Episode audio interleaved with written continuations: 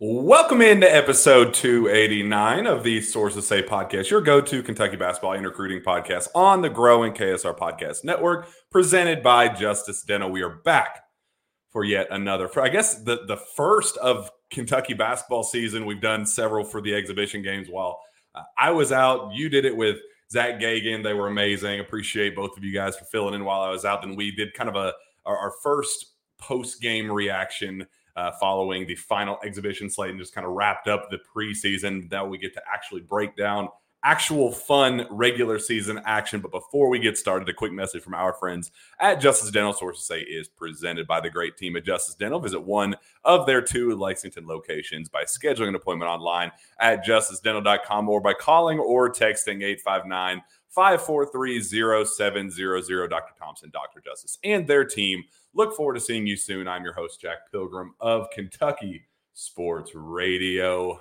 Very happy to be joined once again by the one and only Sean Smith of Go Big Blue Country. Sean, how the heck are you?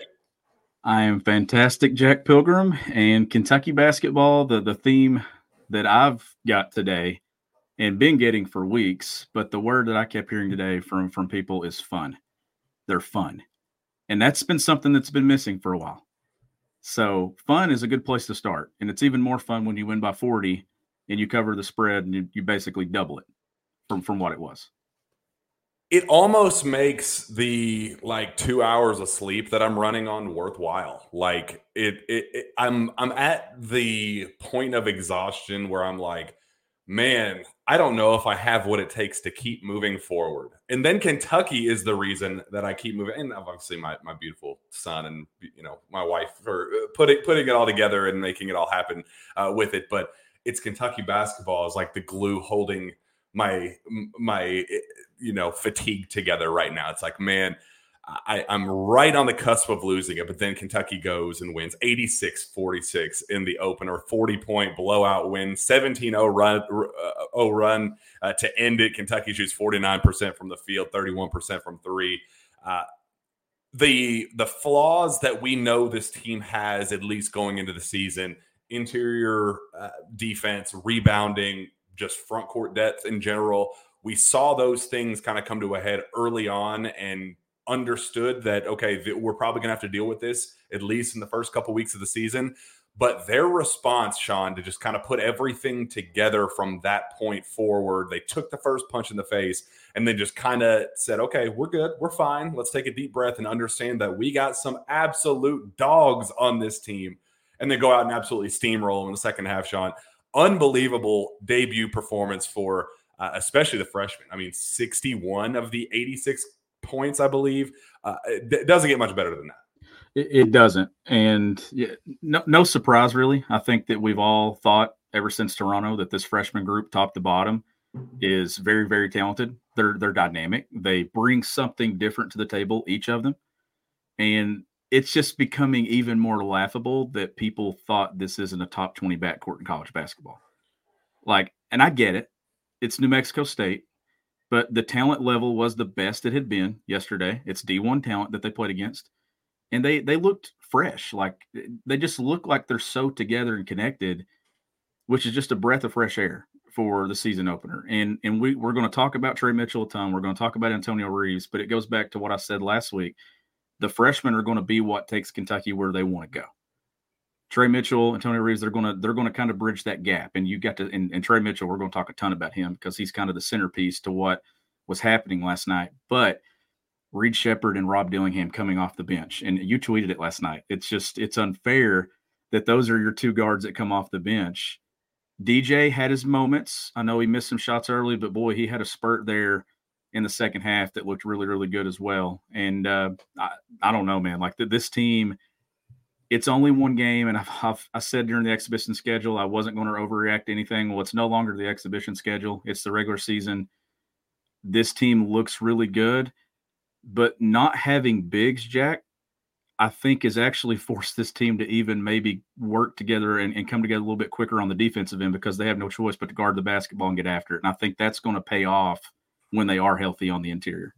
Let, let's start with a couple of the new news items because we did get some actual tangible updates on those bigs uh, and I guess a new individual added to that injury report. Adou Thiero uh, smacks the hell out of his head on the ground. It felt terrible for him. You could hear it from the second level, uh, him smacking his head on, on the ground at, on a drive to uh, the basket. Uh, Cal says he has a headache, um, going to be day-to-day from this point forward.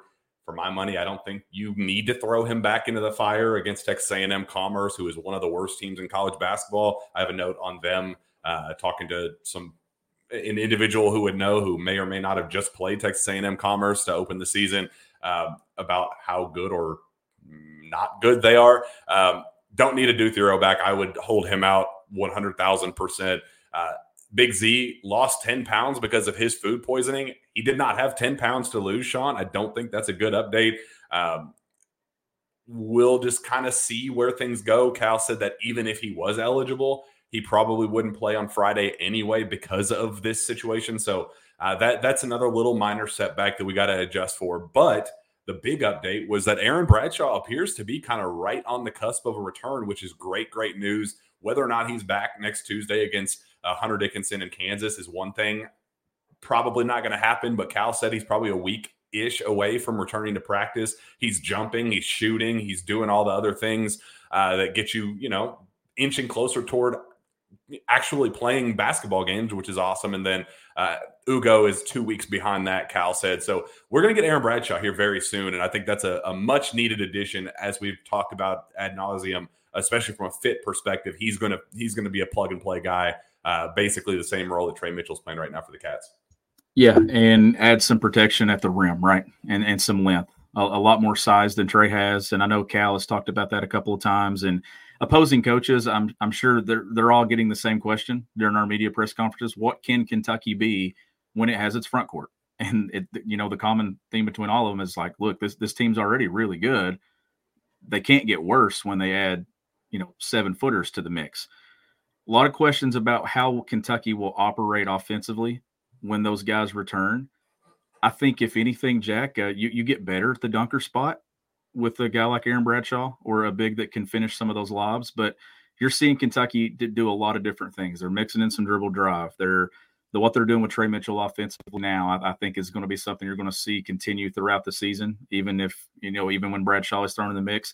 I do want to see some tape on Bradshaw and see if he can do some of the similar things that Trey is doing at this level of basketball, because Trey's vision, his ability to shoot the, the ball from that spot, all that stuff. But it sounds like you're going to get him, at least I'm starting to think by Miami, by that next that next big game following Kansas, that you – you should at least be able to see him out there.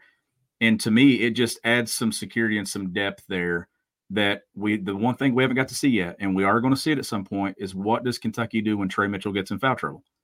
I'm expecting Kansas, not as much this week against Texas A and M Commerce, but when they play Kansas, they're going to go right at him, Jack, and try to get him an early foul or two and then force Kentucky to go even smaller. And we'll see what Kentucky does. We've not had to see that yet at any point. So that, that's one thing that I'm I'm curious to see how Kentucky manages that until they get a big back. We talked a big game about them having to guard us. And, you know, it's not about how are we going to attack Hunter Dickinson and, and what's the, the response there. We, we've kind of talked a big game about, well, they got to guard us too. Losing Trey Mitchell early would be foul trouble. Would that would be problematic. He That's kind of like a, a – unwritten rule with this. It's like we can fight and contend assuming Trey Mitchell is still there and, and competing. So uh, we'll we'll we'll see how that goes. But in the meantime, Jordan Burks has been absolutely tremendous, and what a bright spot there.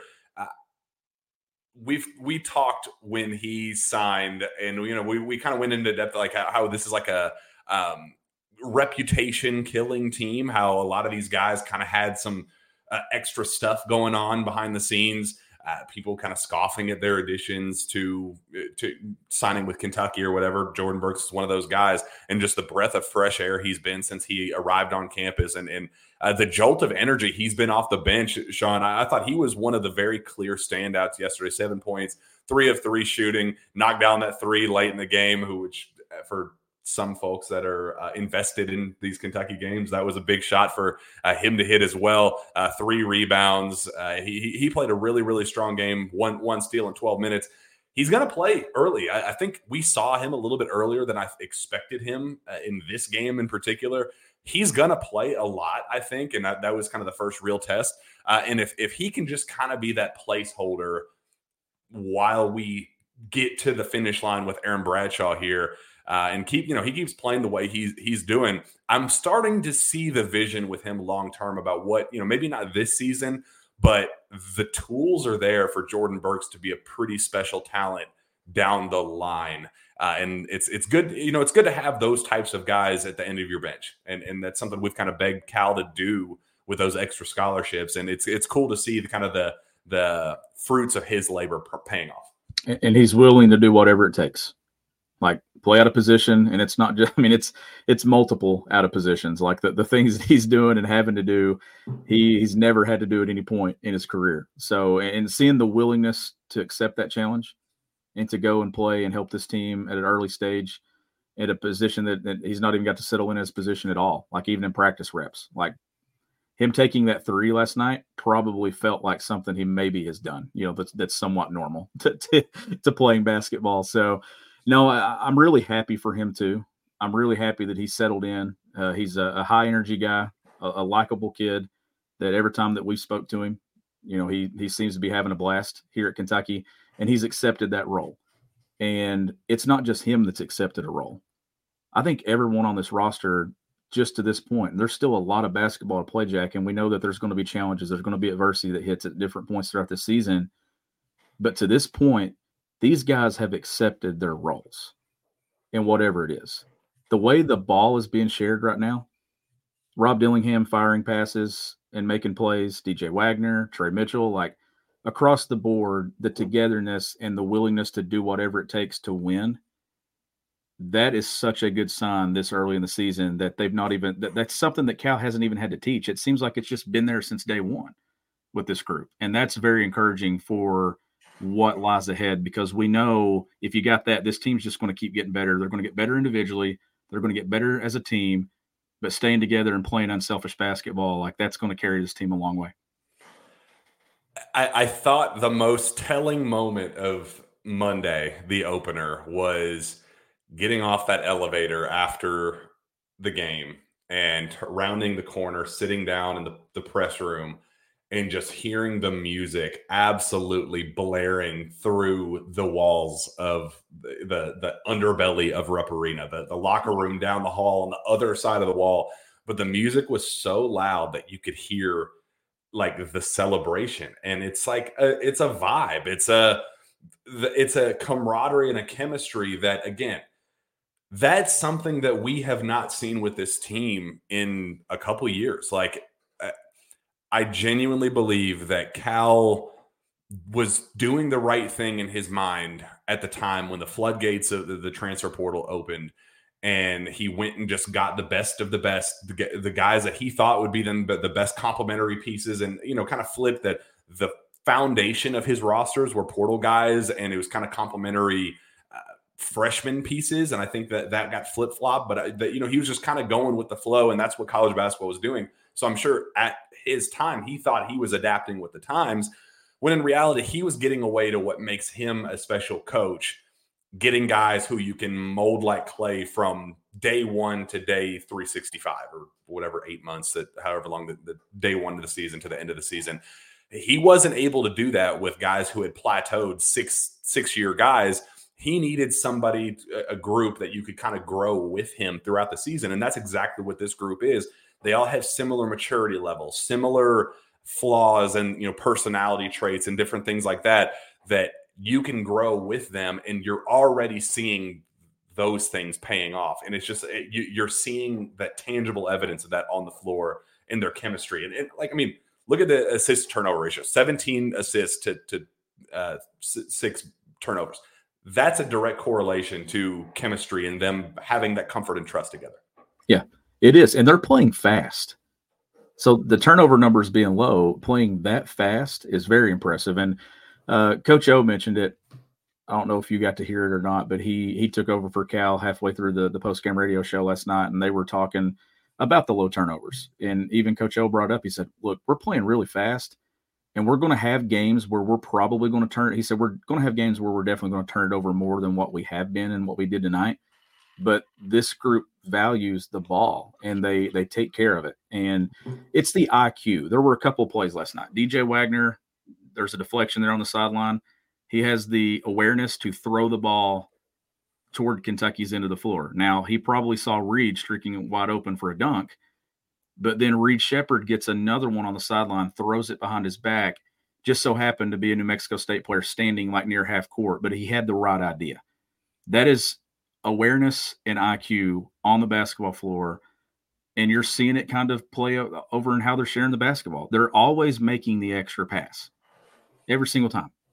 One through five, regardless of who's on the floor, they're making the extra pass. I don't really see any guys pressing when it comes to I have to go get mine. Like, there, there's a couple of bad shots. Like, Rob took a bad one last night, and Cal Cal had his hands out. Like, you know, it's the stuff that we talked about with Rob, and even he talked about it in postgame, that Rob just can't help himself two or three times a game. There's going to be there's going to be things that he does. But then I think D J took one early in the game that even Cal was like, you know, what are you doing? They're still freshmen. They're still going to take bad shots at times. But overall, it's not coming to me from a selfish thing. It's just they're still learning. But overall, the ball is flying, and they're making extra passes. D J Wagner getting two feet in the paint and kicking the thing out. I think it was uh, – who was it hit the three there at the top of the key? Was it Reeves that didn't want to transition? Somebody yes. did. It was D J. Yeah. Like, he had a couple of plays where he got two feet in the paint and spread the ball out for threes, and Kentucky's got multiple dudes doing that right now. But I loved Cal's quote on Rob. Do you have it? I, you I And I talked to Rob about it afterward, uh, and – he's just so refreshing, man. And and that was part of my frustration with O T E and, and them not utilizing the branding that is Rob Dillingham. He is such an unbelievably good kid and knows how to talk to the media, knows how to say the right things and show his personality. And the the that that's a, I wish he had done more media stuff to kind of build that up leading up to that, because he don't, you know, he didn't do any interviews at O T E leading up to that point. I thought it was a missed opportunity for, for them and, and him individually. I mean, I, I think he, he has talked about trust and how he has kind of trust issues with kind of people have, that have taken advantage of in, him in the past, and how he just kind of shelled himself off and said, you know, I, I don't, uh, I don't want to kind of put myself back out there in that way. And, and I've appreciated how he's embraced that, but I do think that we, I, I wish we got to see that at O T E, but I, I appreciate that we're seeing that a lot now. Um, The quote from Cal said, Robert has two or three, like, what in the world plays, but as long as it's not five or six, if it's five or six, I'm going to take him out. I told him I'm fine with one or two, but he can't help himself. And Sean, here's the big quote. I will tell you that he creates space for himself and his teammates as good as anybody that I have coached. Think about that. Think of the guys that John Calipari has coached and the star level that he has had. And for him to say, this guy is as shifty, this guy is as explosive and electric as anybody that I have ever coached. You know, Cal took a chance on this. Like, Cal took as much of a chance on Dillingham as Dillingham did on that, because there was so much like, is this a fit? Cal has never really had, you know, Malik Monk was probably the closest that I've come up with to a guy that Cal has just kind of let go and dance a little bit and kind of do his thing.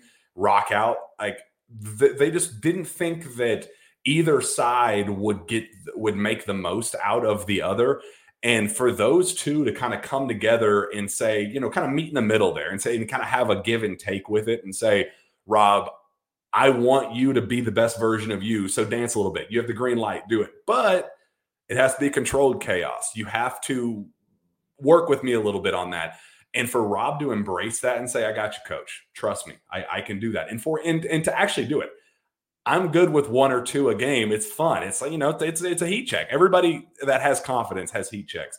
Rob Dillingham oozes confidence. But it's just so great to see this partnership that a lot of people, including myself, I did not think that this would work, for it to work out the way that it, it has, and both of them kind of giving and taking just as much, and the balance there. Uh, it, it has been Rob's. I'll hand up. I'll admit that Rob's my favorite player on the team. Like, I, I have a blast covering him. I have a blast watching him play. And I, I appreciate him proving everybody wrong about his ability to make it at Kentucky. Yep. Uh, I'm right there with you. Rob, Rob is my favorite player to watch too. And it's, you just you never know what you you're going to get from Rob. But like what I mean by that is like last night when he's flying down the floor and his eyes are looking Trey Mitchell and he dumps it to Jordan Burks with, for a dunk, like that he had, and Rob smiles after plays like that. It's not just plays putting the ball through the basket for Rob. It's just making a play in general. And he's having fun. And you can tell that he's having fun out there. Reed Sheppard's having fun. D J's having fun. Like it's it's all across the board, like what this backcourt does. And I know I've said this a ton since July, and I think I'm going to continue saying it all the way through March and April. What makes this backcourt so good? There's there's not a De'Aaron Fox. There's there's not a Malik Monk. There's not guys of that caliber that we're looking at, it's like that we know is going to one hundred percent make it in the league and be an N B A all-star. Like we don't know that yet, but how these pieces fit together, it's like they all are better because the other one is present. And if you remove one of them or two of them, like it's, it's not as good. And I mean, I, that's with any basketball team, but I'm talking backcourt only, like Rob and D J playing al- alongside each other. You get D J Wagner and Antonio Reeves to start games, and then you're the opposing coach, and you look over, and Rob Dillingham and Reed Sheppard sitting at the table checking in, and you're thinking, when does it stop? Like, Cal talked about reinforcements and all that stuff, that it was like tanks coming over the hill like in twenty fourteen, twenty fifteen. It's not to that level of, like, players when it comes to depth.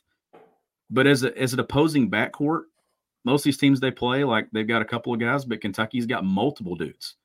They can come in, and and, it, and the pace doesn't change, but the style of each guard does.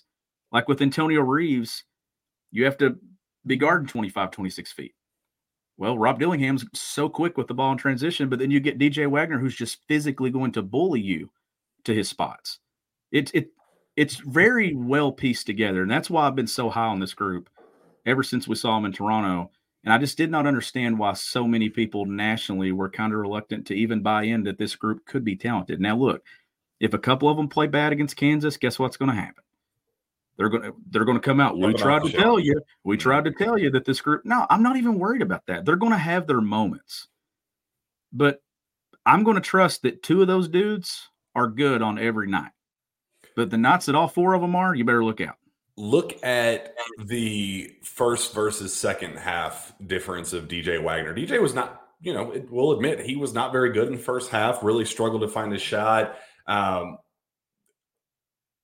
his ability to take over in the second half, Sean, and kind of have that, okay, now it's my turn. I'm going to take this game over and sh- really end this thing. It was an eight-point def- eight-point lead at halftime, and he had that stretch in the second half where he said, all right, show's over. I'm ending it right now. He had that tough, tough finish inside, kind of stood up and kind of had that like, yeah, that's that's who I am. And then he had that double dribble move, step back three in that guy's eye. And he had that P J Washington snarl afterward where he was like, yeah, that's who I am. Like that, that's, that's why you sign me. That's why you do whatever it takes and, and, and recruit me since I'm in the eighth grade. That's why you signed me. It was that type of play. And, you know, Antonio Reeves wasn't his best game. He didn't get a touch till the six-minute mark in the first half. Like, two guys that you kind of penciled in as probably arguably Kentucky's two best players, two of their best players, at least most efficient scorers that you're going to expect this season, really didn't make that big of a scoring impact, and, and, and minus a couple different stretches, uh, Tone with his kind of back-to-back-to-back threes and D J with his second-half stretch. But everybody else doing what they did, and Rob playing impeccably, and Reed playing the way he did, Trey Mitchell taking over in the second half, it does kind of get to that point where it's like, who are you really going to have a night where seven guys struggle? Like, are you really going to have ever have a night where the team as a whole goes twenty-five percent? thirty percent. I don't know how. Like, there's just too much. There, there's too many dudes out there. And that's what gets me excited. Absolutely. I mean, when you watch this team play and talk to a couple of people that hadn't got to see them in person yet, that went to the game last night, you know, they were talking, you know, me and you've got to see them in person multiple times now. You watch them on T V, but then you go sit in Rupp Arena, you sit in the lower level, or you even sit in the upper level. It's the speed that just stands out to you, like how fast these guards are. Like they're not just fast, but they're playing fast. And there was a possession last night. New Mexico State scored a basket, and the ball goes to D J. It gets fired to, I think it was Reed, and then Reed straight to Dillingham. Like, bang, bang, bang. It was like a chain break right up the sideline. And Rob, the ball's out of Rob's hands for a layup with twenty-six seconds to remaining on the shot clock. Off a made basket. Think about that if you're the defense and you're you've just scored and here you are transitioning and you're just blow they're just blowing by you for a layup. Like, they're playing so fast with the ball, even without it. The the way that guys were cutting last night and the movement off the ball, they're just and, and like uh, me and Brandon Ramsey were talking today on, on Twitter back and forth on, on a thread. Just and, and Brandon brought up a good point. He mentioned that he doesn't really like calling it random basketball, even though Cal is saying the word random a ton. Like, it is random, but like, they have been taught the movement, but it's not scripted movement in situations. They're learn they're they're playing off of what defenses are doing and they're reacting. Like, there was a play in the second half, Trey Mitchell, it it gets reversed. On the reverse, D J makes a, a hard back cut. Out of that set or out of that look, Kentucky had been going straight into a dribble handoff out of from the corner out. Justin's defender puts foot on the three-point line, overplays him. Justin back cuts. But D J cut so hard with his eyes that it sold the help the defender all the way across the helpline because he was cutting so hard, and then Justin gets a play. Like, it, it's random, but the movement that they've been taught and the way they've been coached by John Welch, by these other coaches on staff, and the movement within that offense. And by the way, great story. And I know you've been sitting on that one for a while now, like ever since Peach Jam. So we, we definitely got to talk about that at some point, and that and the the great work that you did there with that one. But Trey Mitchell, Jack, when we're talking tweaks and we're talking things, there is one thing about the what Kentucky's doing offensively right now, and especially in the second half last night. You got all these guards doing their thing, but there are multiple strings, and they're all connected to Trey. Like, everything running through Trey. You see all the assists in the second half, him with the ball in his hands in the middle third of the floor. That's not random. That's what Cal wants. His ability to stretch you out and shoot there. But how about the times he put it on the deck and scored, and then he dunked on somebody? Like, I didn't know he had that in him. I really didn't. I hadn't seen that from Trey Mitchell yet. But it's amazing to see how it all is intertwined and connected through him. And he may be, when we're talking basketball I Q and you've added experience to it, his floor vision and stuff is just off the charts, and it has changed them offensively entirely. I remember being at fantasy camp, talking to Tyler Ulis, and you just shooting the breeze about the team. Not, you know, not, oh, you know, what, who, who are the standouts on the, you know, trying to like dig for intel or whatever. Like, I was just talking, he's my favorite U K basketball player of all time. I'm just like picking his brain because he's brilliant and I, you know, love him to death. Uh, and he just, by himself, brought up Trey Mitchell. He said, I don't think anybody has any idea what Trey Mitchell's impact is on this team. He's like, Trey Mitchell was the one guy that just kind of like sealed everything. Like, he he is just the one glue guy that just kind of made all the pieces work around him. He's the the the straw that stirs the drink. Like, that's just what he is. And when Cal, I, I, you know, everybody kind of gave Cal grief about the, Uh, you know, the tweak in the second half, and, you know, Swaggy Cal, when the team is winning, the Swaggy Cal stuff is, uh, it, you know, enjoyable and entertaining, and it gets a little frustrating whenever, you know, the after a loss or whatever. But in this circumstance, you could kind of tell that he was feeling pretty darn good about himself. But that tweak being Trey Mitchell, everything just kind of revolving around him, there's a clear level of confidence in Trey Mitchell and his ability and what he does to this roster that even when the bigs come back, Sean, like, I just don't know how Cal, knowing what he knows about this roster, will force feed it any other way. Like, the question is that we've talked about, what, you know, what, how does the offense change when the bigs come back? What is Ugo's role here? Like, what, how does he reincorporate? I don't think that's John Calipari's problem. Like, I think he's kind of seeing this as, I know what I have with this guy, with this team. I know the value that Trey Mitchell brings to the table, and Aaron Bradshaw is going to have to match that. He does his own things that that are really impressive, and, you know, he's a seven footer in his own right. He's going to block shots and do different things. Cal kind of talking about the defensive end, how that's going to make an impact. But I truly believe the offense that we see today is going to be the offense that we see in March, which is kind of the big scary question. Can we sustain this throughout the regular season? I, I think there's just too much here for Cal to go away from it, no matter who gets re- incorporated into the offense.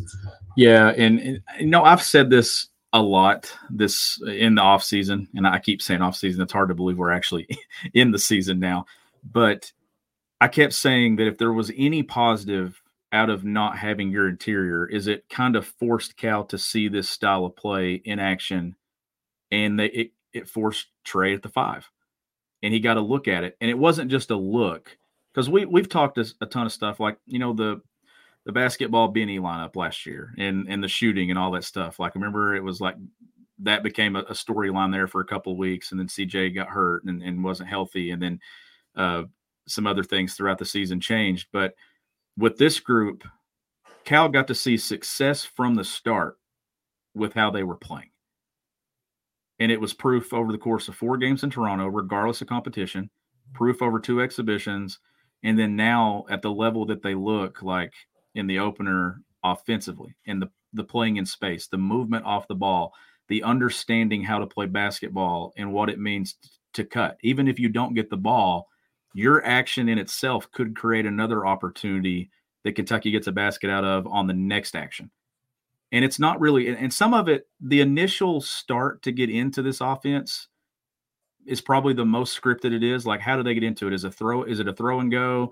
Is it a dribble handoff? Is it something like that? Is it just the the, the drive and pitch to start dribble drive? Like, that stuff just gets them moving. Mm-hmm. And then after that, they're just playing. And that's really hard to scout. But Cal getting to see this work for such an exp- extended period of time, I think, did he say last night, I love five out? Is that how he said it? Yep. I, I've wanted I wanted to clip just that audio and just put the audio out, just because, like, that's something that I don't think any of us ever thought we would hear him say. Now, he did come back with, and he, he's not wrong. We've talked about this. They couldn't play this way a year ago. That roster was really clunky when it comes to, to spots. They didn't have the spacing. Oscar didn't have the floor vision and the passing ability. Oscar actually struggled to pass the basketball. But I'll, he comes back with a, you all wanted me to play this way, but I couldn't play this way a year ago. But you can now, and I'm and I love that he is. He he went with what he thought was going to be successful a year ago, but what he has now, I don't see anything changing. Biggs coming back or not, he has had enough success with this and seen it at a level, and the guys around him have seen it. It's not going to change, Jack. Like, I, I promise, it's not. It's not going to be stall ball, four guys across the baseline and a, a point guard trying to drive and, and create something with six seconds on the shot clock in the N C double A tournament. That's not going to happen. You may see them slow down possessions and grind them out. We're not going to see this team in a tight, tight game yet, but I think the pace, and they're still going to run good stuff, and they'll play out of that. I, I want to transition a little bit into that article and just kind of be able to share some of the details and just the importance of John Welch and how it's kind of making all of this stuff happen. And uh you know it, it was just really it was one of those moments, Sean, that for the first time in my life I kind of got like fanboy ta- you know talking to George Karl on the phone and having him ramble off Chauncey Billups and Andre Miller and uh Allen Iverson and you know Gary Payton, throwing around names like that, and how guys like John Welch were kind of instrumental in all of them. And Tim Grgurich, who I talked to for this story and who has been around coaching for sixty years at various levels, twenty in college, forty in the N B A, known as like the player whisperer in the N B A, like somebody that every N B A team has drooled over, trying to hire, steal him away back and forth, one, one after the other, and have that guy, arguably the most respected assistant coach to ever to ever be, roam the sidelines in the N B A, that guy saying that John Welch's addition to this Kentucky bench was a game changer. It was like kind of for the first time, like, oh man, this, this is kind of real. Like, and the quotes that we got from, and you were there when, you know, talk, when I, I talked to Welch, and the the conversations that we had about random basketball and playing and, you know, creating space, not drawing up shots, those different conversations, and where we are right now, Sean, seeing the kind of the the foundation set this summer and now seeing what we are right now, that was one of the first times I ever kind of got giddy with a project of mine where it's like, oh man, everything we kind of dreamed of with this team, I, th- I think it's possible. And there's just so much credibility now backing it up with Hall of Fame talent stressing John Welch was kind of the guy that put all of this stuff together. And it's just like, oh man, I can't believe that this guy's on Kentucky's bench. I can't believe that he's on John, John Calipari's bench. George Karl said that he talked to two N B A G Ms that said that his workouts were too tough and that N B A, the, the reason why he didn't get hired as a head coach in the N B A was because John Welch's workouts were too difficult. That guy is on Kentucky's bench working with D J Wagner, Rob Dillingham, Justin Edwards, Adou Thiero, Trey Mitchell, you name it. It it it does kind of feel like all the giddiness and the excitement is kind of coming to a head, and it's very, very refreshing going into Champions Classic week. It, it is, and it's it's one of those things too that, you know, Cal has has built some trust within guys on his staff and, and kind of delegated some some stuff there for John. Like we know we, we got to see that at, at Pro Day, we got to see that at other things. You see that out there pregame. John is out there working with these guys, and it's it's attention to the details, right? It's sprinting through the pass and, and getting downhill and, and making moves and playing off uh, certain ways with your feet and your footwork. Like he understands and nitpicks positioning and guys doing things the right way, and it's instant feedback. That guy's sitting on the bench over there, and when guys come out, you can go talk to him. And he can tell you exactly what you, what you did or what you need to do or what the adjustment needs to be. Tell people how long you've worked on that story, though. Like I think that's probably the the most – I mean, that thing has been – it's been a bit. So I interviewed Tim Grgurich at the Pangos All-American Camp in Vegas. Um, what was that, June, I believe? Um, and so I'll be honest. I didn't really – I knew who he was, uh, of him. I just didn't know kind of the larger than life, like the mystique behind him.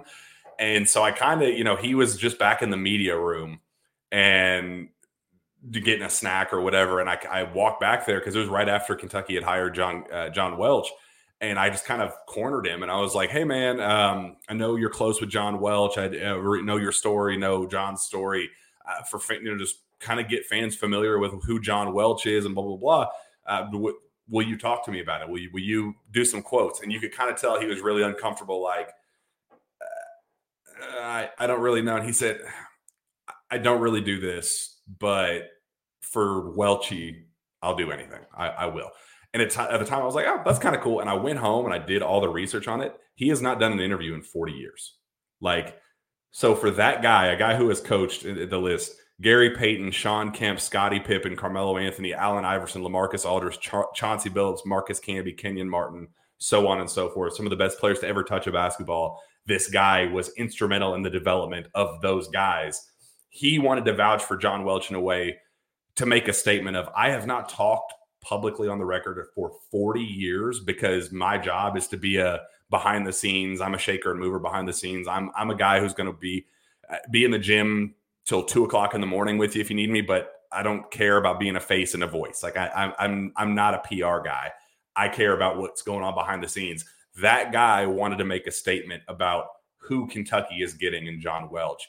That said everything that I needed to say. And for George Karl to say that John Welch is the best assistant that he has ever had in a Hall of Fame career, he was just named to the Hall of Fame in twenty twenty-two. I mean, he has forty plus years of coaching experience. Dean Smith disciple. That guy says that John Welch is the most valuable assistant that he's ever had. Like, come on, man. Like how, how, you know, how, how is that guy first and foremost, not in the N B A right now, coaching Kevin Durant and so on and so forth, the best of the, the best. How did John Calipari get him on our, on our, on his staff? It, it's just, it, it's fascinating to me, but it's also like, whoa, we're kind of, I don't want to say we're witnessing history, but we kind of, I mean, everything's kind of working together in a way, like Trey Mitchell falling into our lap. Like, it just feels like everything's kind of working out in a way where it's like, it kind of feels like it's time, you know? And I, I want to let people in on a little secret from us this summer. Not anything crazy, but you mentioned, you know, I was with you when you got to talk to John, or I, you know, I, you, you shared some of the quotes with me and things. It was before we ever saw them play in Toronto. And the word, what's that word, Jack? That random John, basketball. Random basketball. And it was just a, it was what, a couple of days later, we're sitting in front of Cal and he talks about, or he puts out a tweet the next day, actually, because I sent it to our group. And he said, what well, we're, we're doing a lot of things right now that are random. And then that's why me and you were so set on things were going to be different. Yeah. And that's why we were pushing it into Toronto. And everybody's like, how do you know? How do you know? And that's where I kept saying, John is John Welch is really driving this thing on the offensive end of the floor because Cal has trusted him to do it. And it wasn't like, literally heard John say that word to you. And within forty-eight hours, I heard, Cal tweeted that same word and same phrase. That's why we had so much confidence in what we were going to see in Toronto. That's why. That was it. it that, that, that, that literally that was it. We're sharing that now four months later because we we wanted everybody to kind of see it for themselves. But that is why you and I had so much confidence in what we were seeing. It, it all is linked back to that story. And it was never about, and, and Welch said this, George Karl said this, Tim Grgurich said this, Mike Brown said this. I mean, you go down the list of the people that I talked to for the story. They said John Welch will never, ever puff his chest out and say, all right, this isn't working. Throw it in the garbage. This is how we're running the show. He's he's a conveyor of ideas and a messenger. He says, okay, Cal, what, what do you want with this group? John Calipari says, uh, and, and mind you, John Welch helped install the dribble drive with Vance Wahlberg in, in Memphis back in the day. So that's where the connection between the two started. But random basketball started with the Denver Nuggets, John Welch joining that staff with Tim Grgurich under George Karl, that run with with Carmelo Anthony and where they went to the Western Conference Finals and, and all that. That run was where random basketball, where they kind of zigged while everybody else was zagging. They started the random basketball, play fast, play quick, you know, make smart decisions and, and let's try to win track meets like that. That's where all that kind of got started. John Welch was kind of the, the mover behind that. And he came in and Cal said, here's what I want to do with this team. And John said, gotcha. I'll relay the message to this team. And that's where, that's John Welch's specialty. He sits down with guys and he conveys messages in ways that nobody else in the world can. He is a guy that he's going to play. If a player is struggling, he's going to start up a game of one-on-one with you. If you need, if you're one guy short at eleven o'clock at night, there are five guys out there and they need to run three on three, John Welch is going to put on a penny and play three on three with you. That type of value is something that this staff was missing. They needed that one guy that was going to kind of do the dirty work while everybody else kind of stuck with their roles and the recruiters could recruit and the film guys could do the film work. And like, he was the one guy that was going to get in there and do the dirty work and kind of elevate the water so all the ships can rise. That's what John Welch is for this roster. And for my money, I think he is the most important hire of John Calipari's entire tenure at Kentucky. Like I, I knowing what I know now after doing hours upon hours upon hours of research, I don't think Cal has ever made a more valuable move in my life, in, in his career than hiring John Welch to this coaching staff. I genuinely and, and it came at the perfect time because it came with a backcourt that has a lot of guys that can do a lot of different things. And there was a question in the chat a moment ago asking me about, you know, how do you scout random basketball or defensively? How do you prepare for it and, and things like that? It, it's hard to. Like you, you have your individual players like – opponents know that you you cannot give Antonio Reeves space, right? They've also know now that you can't give Trey Mitchell space. You got to have hard closeouts with high hands because he's going to shoot the three. But you also got to be able to help on these guards that are getting two feet in the paint. That's that's the that's the thing. Like it, it all blends together. But a lot of this action stuff that Kentucky's doing, it's really tough to scout because they're just making plays. Like the play that, that I was talking about a moment ago where Justin Edwards makes a back cut and gets a dunk, that's not set. Like that, that is a, that's a D H O earlier times in games. But Justin made a read because he's trained and he's taught and he's learned in this, and he's learned that in this offense that you make reads. It's what are they giving me? And you may run one action one way and it, you may get something off of it. And the second time you run it, you may get another look out of it. Like that becomes hard to scout. There are things about Kentucky that they'll be able to scout, like little quick hitters and things that they'll do. But game planning, Kansas is going to have their hands full. On the other side, Kentucky's going to have their hands full too. We talked about this Friday. John Calipari has a patient approach right now to this group, that there's not a lot of screaming and yelling. Kansas game, things start getting a little sideways. That's what I want to see from Cal. I know there's a lot of talk about, will Cal revert? Will Cal revert? Well, to me, does he continue to stay on this patient approach? Or when you're playing number one in the United Center and it's your first real test to kind of come out, how do you approach it when things go sideways? Because we've not got to see this group really hit, be hit with adversity yet. And it's going to come, and it needs to come. And I hope it does come that night. I want to see how this group, do they fight? I think they're going to. We got some some bills to pay, and I, it was it was tough last night watching the game for uh, my my first time with this FanDuel partnership, and kind of you know laying laying some stuff out there with different parlays and bets and, and props and things. And I felt really confident about our, our debut with this. I was like, okay, we're going six-plus Trey Mitchell rebounds, fifteen-plus Antonio Reeves points, over seventy-eight and a half team points, Sean. I thought that was cash, plus two twenty-five to get that thing rolling for a parlay. I thought it was free. Like, you know, let's get this thing rolling. Let's build some confidence and uh, and and feel really good going into the meat and potatoes of the season. Uh, and and of all of them, Antonio Reeves comes up short. That was the one that I kind of felt like fifteen points for Antonio Reeves. Like he'll hit that in his sleep, and go figure. Rob Dillingham decided to be awesome, and everybody else around him decided to be awesome.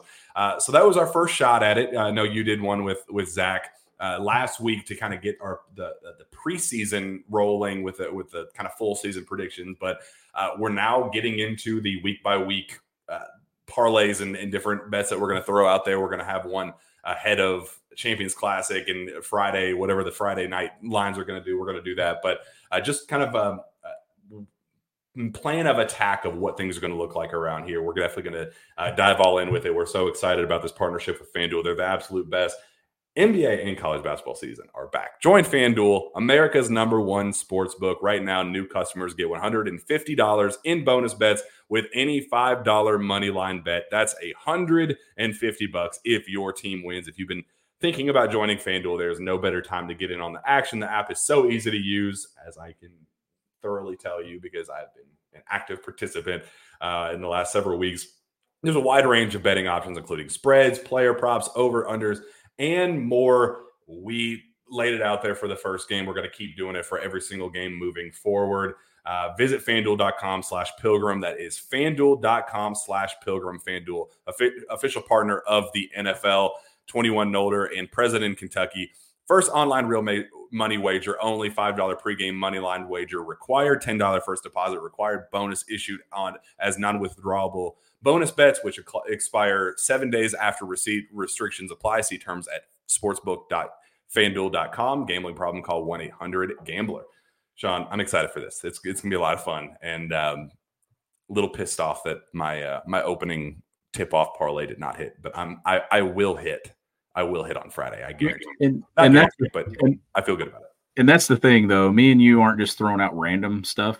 Like I, we we talked a lot random you know, on this episode, but our picks, we we kind of talk about them, and we we dive in and look. And the I played, I did lose. There was one that I was wrong on last night. I I took Justin Edwards over five and a half rebounds. He got the five.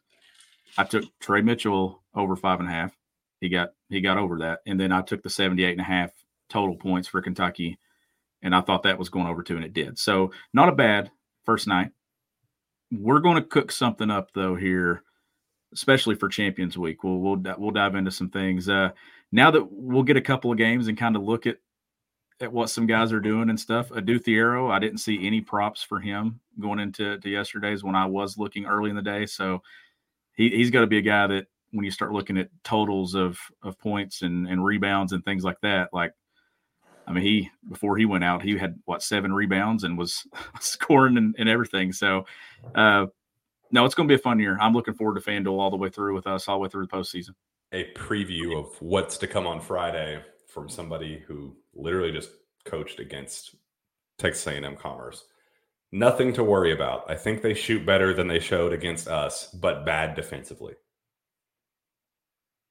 If this is a team that is going to run, get out there, score points, and they're going against, I think, two ninety-eight in the updated KenPom rankings, a very not very not good team, it's going to be hard for me to avoid that, whatever the team point line is on Friday. So we'll we'll, we'll uh, put a pin in that, and unless it's something pretty ridiculous, I, I feel pretty uh, feel pretty good about that one. But uh, yeah, shout out FanDuel, appreciate the, this partnership, and um, good good things underway, and with that as well. Continuing good things with My Perfect Franchise, Sources Say, is also brought to you by Andy Ludicky and my perfect franchise dot net. Andy is a franchise consultant as well as franchise owner and helps people find franchises that fit their skill sets, financial requirements, time to commit, and more. His services are one hundred percent free, and he is here to help if you have any questions about business ownership. You can learn more and contact Andy anytime at w w w dot my perfect franchise dot net. And continuing our partnership with Bird Dogs. Bird Dogs makes you feel good. Their stretch khaki shorts or pants are designed to fit slimmer through the thigh and leg, giving you a truly sculpted look. Bird Dogs shorts do the exact same thing as Lululemon, but fit way better than regular shorts that are made of stiff, restricting cotton. They fix this issue by inventing cloud knit fabric that looks just like khaki, but stretches so you get a way slimmer fit without having to sacrifice movement. And they use anti-stink sweat wicking fabric that keeps you cool and dry all day. Go to bird dogs dot com slash K S R or enter promo code K S R for a free Bird Dogs Hydro Flask style water bottle with your order. That is bird dogs dot com slash K S R or promo code K S R for a Bird Dogs Hydro Flask style water bottle. You do not want to take your Bird Dogs off. We promise you. Uh, Sean, what do you need to see from the Cats this weekend? Um, Texas A and M Commerce on Friday night, the last kind of tune-up opportunity before we get into uh, all eyes on Champions Classic. What do you want to see on Friday to get us to Tuesday? That word that I keep using, consistency. Consistency across the board. I, I want to see content, Kentucky continue to be disruptive defensively. Like, they had some guys very disruptive defensively. Like Rob, first of all, it was a terrible call that when he got called for the foul there. I mean, it was an illegal screen, one hundred percent. It's an illegal screen ten out of ten times. Um, Adou Thiero, I thought, was showed and, and was really physical. On that, I think it was on that same possession, actually, uh, that he come out and was really, really aggressive guarding the basketball. Reed Sheppard, instincts-wise, Jack, I, I think there's a chance that he could end up being Kentucky's most valuable defender, just when it comes to deflections and being active. Like, he blocked a shot last night, and the, the dude had no idea where Reed even came from. And the next thing you know, Kentucky's off and running. Like, that's the stuff I want to see. I want to see them continue to get better and commit to that end of the floor, because we've talked about the commitment to the five-out playing style offensively, but I'm also seeing a, a will to defend from a lot of guys, and that's going to be the difference in what gets guys minutes and who plays the most. It's not going to be who puts it in the basket. It's going to be who can defend and create and be disruptive on that end of the floor that gets us started in transition, especially with the bigs out. That's what I'm looking for, is who continues to to do that. And does the ball movement continue? Is there any kind of, is there a period where things get stagnant at all? Are they continuing to gang rebound, especially from guards? And I want to see Antonio Reeves have a big night. I want to see him go for twenty plus, because they're going to need a big night from him when they play Kansas a week from now. I hope he saves his big night for Kansas. I, I hope, I hope he goes out and goes for twelve, fourteen or whatever against Texas A and M Commerce. Get him out early. No reason to to sweat that one. And then really, really, you know, have that prime time return after the letdown against Kansas State in the round of thirty-two. everybody's saying, oh, you know, he's he can do it in Toronto, he can do it in these exhibition games, he can do it this and that, but can he actually do it in crunch time in games that actually matter? I'm ready, you know, even though he already got the thirty-seven at Arkansas, but people tend to forget that for whatever reason. I'm excited for him to have that kind of like aha moment. This is this is my return to the college basketball world. This is why I came back. I'm hoping that I'm I'm I'm I'm betting on his ability to break through there. Like I, it feels like his breakthrough moment is going to come in the Champions Classic. So I, I hope he uh, d- doesn't uh, d- doesn't uh, use up all of his threes uh, on Friday night. Yeah, let's. Uh, that would be the perfect night for him to kind of break out. And they're going to need the two veterans that game to play well. I'm looking forward to that game. By the way, I'm not I'm not getting too far ahead here because they do play Texas A and M Commerce on on Friday night, but I am getting excited about seeing this team go up against a, a challenge, a challenge that has, you know, talented guys and a roster that is number one in the country. And, and Kentucky can kind of, I think, still go into that game and with a chip on its shoulder and, you know, kind of have an edge about itself. And sorry, I'm I'm laughing there at you. Whoa, laughing at me for what? Why are you being weird? Nothing. I'm excited to continue our partnership with Game Time, especially for this trip to uh, Chicago Champions Classic. There's no excuse for you to not use Game Time for these Champions Classic tickets. Stop being stressed about it. You should not have to worry when you're buying tickets. Now isn't the time for guesswork. With killer last-minute deals, all-in prices, views from your seat, and the best price guaranteed, Game Time does all of the hard work for you. Game Time has deals on tickets right up to the start of the event and even an hour after it starts, but you have no reason to be an hour late to the Champions Classic. If anything, you're going to be an hour early because you got two games to see, two games for the price of one. That's that's why we're doing this. You you just do it for the Champions Classic. It's the place to find last-minute seats, find exclusive flash deals, and sponsor deals on tickets for football, basketball, baseball, concerts, comedy, theater, and more with zone deals. You pick the section, and Game Time picks the seats for an average of eighteen percent savings, and the Game Time guarantee means that you will always get their best price. If you find tickets in the same section and row for less, Game Time will credit you one hundred ten percent of the difference. Sean, you physically cannot get better now because whatever better you find out there, they're going to credit you one hundred ten percent of the difference. So find better because we'll continue to prove why Game Time is one hundred ten percent better of whatever you find. So, Sean, uh, I know you have a great experience with Game Time, using them several times. Uh, just how excited are you about Game Time? I'm very excited about Game Time, and I just uh, looked up tickets for Kentucky, Texas A and M Commerce, and you can sit lower level, Section eleven, Row X, for fifty-five dollars each. Come on. For Friday night's game. Come on. And then upper level seats, fifteen bucks, seventeen bucks. Get on there, get tickets. Use the Game Time app. If you want to go to Champions, if you want to make that trip up next Tuesday night, there's tickets available for, for Champions Classic as well on there. Mm, lo- lo- love it, love it, love it, love it. Uh, and you're going to be able to get these Game Time seats for the brand new uh, floors that Kentucky's going to get. We finally get the uh, the announcement for the, the floors. They're beautiful. I am absolutely thrilled for that. Uh, I like the state outline of it. I like that the stupid, ugly, disgusting stickers are gone. Uh, it's a fresh, it's a clean look. And why not be there at Rupp Arena so you can see the beautiful floor in action for the very first time? I believe December second is when they're going to be installed. Uh, so you do not want to miss that. And Game Time is going to help you see them up close and personal for the first time. Take the guesswork out of buying tickets with Game Time. Download the Game Time app, create an account, and use code K S R for twenty dollars off your first purchase. Terms apply. Again, create an account, redeem code K S R for twenty dollars off. Download Game Time today. Last minute tickets, lowest price guaranteed. Sean, what do you think about those floors? I love it. Uh, I think it's super clean. Uh, I love the state in the middle around the logo. I think that that looks really, really good. Also, I, I like that Kay Woods Court is still there. And then the the U K with the Mister Wildcat right there where uh, Bill Kitely sat on the U K bench for a lot of years. I think it's cool to see those things staying. Uh, I want to see it in person because, like, the, the graphic itself looks good, but I think it's going to look even better when you actually see it on the court. And uh, I, it's it's crazy to think, too, that the, the floor that's down has been down since two thousand one. Now, they've sanded it and they've put different designs. I think the last one was twenty sixteen, and then they put the stickers, obviously, the the bumper stickers and things down in, in twenty twenty.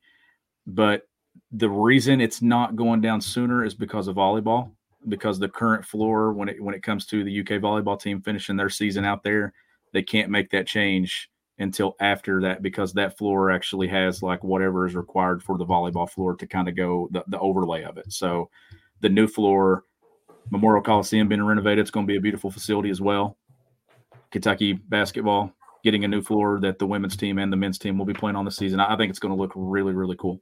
And December second is close, Sean. That's like, I mean, we're weeks away from this beautiful floor being installed. I love that there were some people saying like, Reed Sheppard's going to be pulling up from Middlesboro, and, you know, Antonio Reeves from Paducah. Like, I, I like that the state is big enough to where you can get some I, I hope we get to the point where we can get some shots made from Lexington, you know, Lexington or Louisville. I think that'd be a blast uh, because that means that things are going very, yeah. very right for yeah, Kentucky. He, he sh- the whole he shot that one from Western Kentucky. It might not even be a three, you know. How could he get in there? So. That's the old Keon Brooks. The, yeah, that's it. That's it. Keon Brooks would have been all over Paducah down there. That's one hundred percent. Oh, what a blast. Uh, basketball season's here, guys. It's a blast. We're so excited. And uh, like I said, it's it, it's fun that we get to talk about fun basketball again. We haven't gotten, since starting this show, we haven't gotten a run. We haven't gotten that magical moment. We've had a lot of despair and, oh, here's why things are crumbling. Here's why things aren't working. Here, you know, do we need to start questioning that? All the nonsense. Like, I'm, I'm so glad we don't have to answer those questions anymore. And like, th- this is such an important season to avoid those questions further. But I'm so confident that we're not going to have to ask those things anymore. Like, this feels like such a prove it, you know, put up or shut up season that Cal is going to be the one to shut everybody up. And, uh, I'm excited, kind of like day one of this. Like, this is day one, game one. Everything from this point forward is going to be a blast, and I'm excited for uh, uh, all of our. I mean, the chat was absolutely, absolutely freaking popping, and I don't know, there were a lot of negative Nancy's in there arguing about God knows what and being negative for just the sake of doing so. But we appreciate all of the uh, people uh, keep keeping that engagement up, and and you know, keep keeping that chat popping. It was a blast. Yeah. It's a good, good, good fun show. If you see me looking down, I've actually been looking down at the chat because it, it has been all over the place in there tonight. But good engagement. It's it's basketball season. We're rolling right along. I mean, you've, you've got good basketball on T V tonight. I think Auburn and Baylor are actually playing right now. Ooh. So that's a game to kind of take. If you want to take a look at an S E C team and a, a team that Kentucky will be competing with, you get to look at them tonight. How about Michigan State dropping one to James Madison last night in the, the season opener in, in East Lansing? So That that's you got to bring it every single night. Don't ever take any opponent for granted or overlook them, because you you never know what can happen. So I think that was what was so impressive about Kentucky last night is they took care of business. They'll try to take care of business again on Friday, and then they'll get on a plane to Chicago and, and try to pick up a win. And uh, we'll we'll see. We'll be right here to take you all take you through it every step of the way. Yep, I like Joseph C. You guys got to be optimistic Oscars. That's what we're going to do. O- optimistic Oscars in the chat, because it's going to be an optimi- optimistic Oscar season without Oscar. Um, Trey Mitchell, team M V P early on. Shout out Rob Dillingham. Uh, th- this is a blast. We're, we're having a lot of fun with it. All right, let's get out of here, Sean. It's been a fun show, but time to hold my baby. And like I, I didn't I don't know if I said this on the show, but like six minutes before the show started, I had baby poop on my hand. Like it, it literally went from baby poop in my hand, cleaning cleaning it up. And I'm getting like peed on all the time. Like nobody told me about this stuff whenever I signed up for having a child. Like I'm just like randomly starting to change a diaper and then like getting pissed on. And it's like, come on, man. Like I I I, I'm trying. I'm trying to do you a favor by changing your diaper so you're comfortable and you're you're peeing on me. Like that's how you're repaying your dad. It, it you know, nobody told me about that stuff. But I mean, if we if we have a five minute delay or ten minute holdup, it's not because I'm in my car anymore. It's just you know, Jack. Jack maybe that's literally what was why we were like three minutes late tonight, was because I had poop on my hand because I just got done just got done changing. Anyway, we're off the rails, but.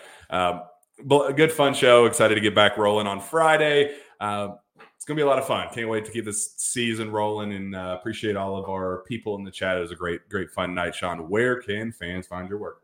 You can find my work and follow me on Twitter at G B B Country. Fun. on me on Twitter as well, at Jack Pilgrim K S R. Reach out to me via email, jpilgrim at Kentucky Sports Radio dot com. With that, we'll be back next time for another Jam Pack Sources Say podcast. We will see you then.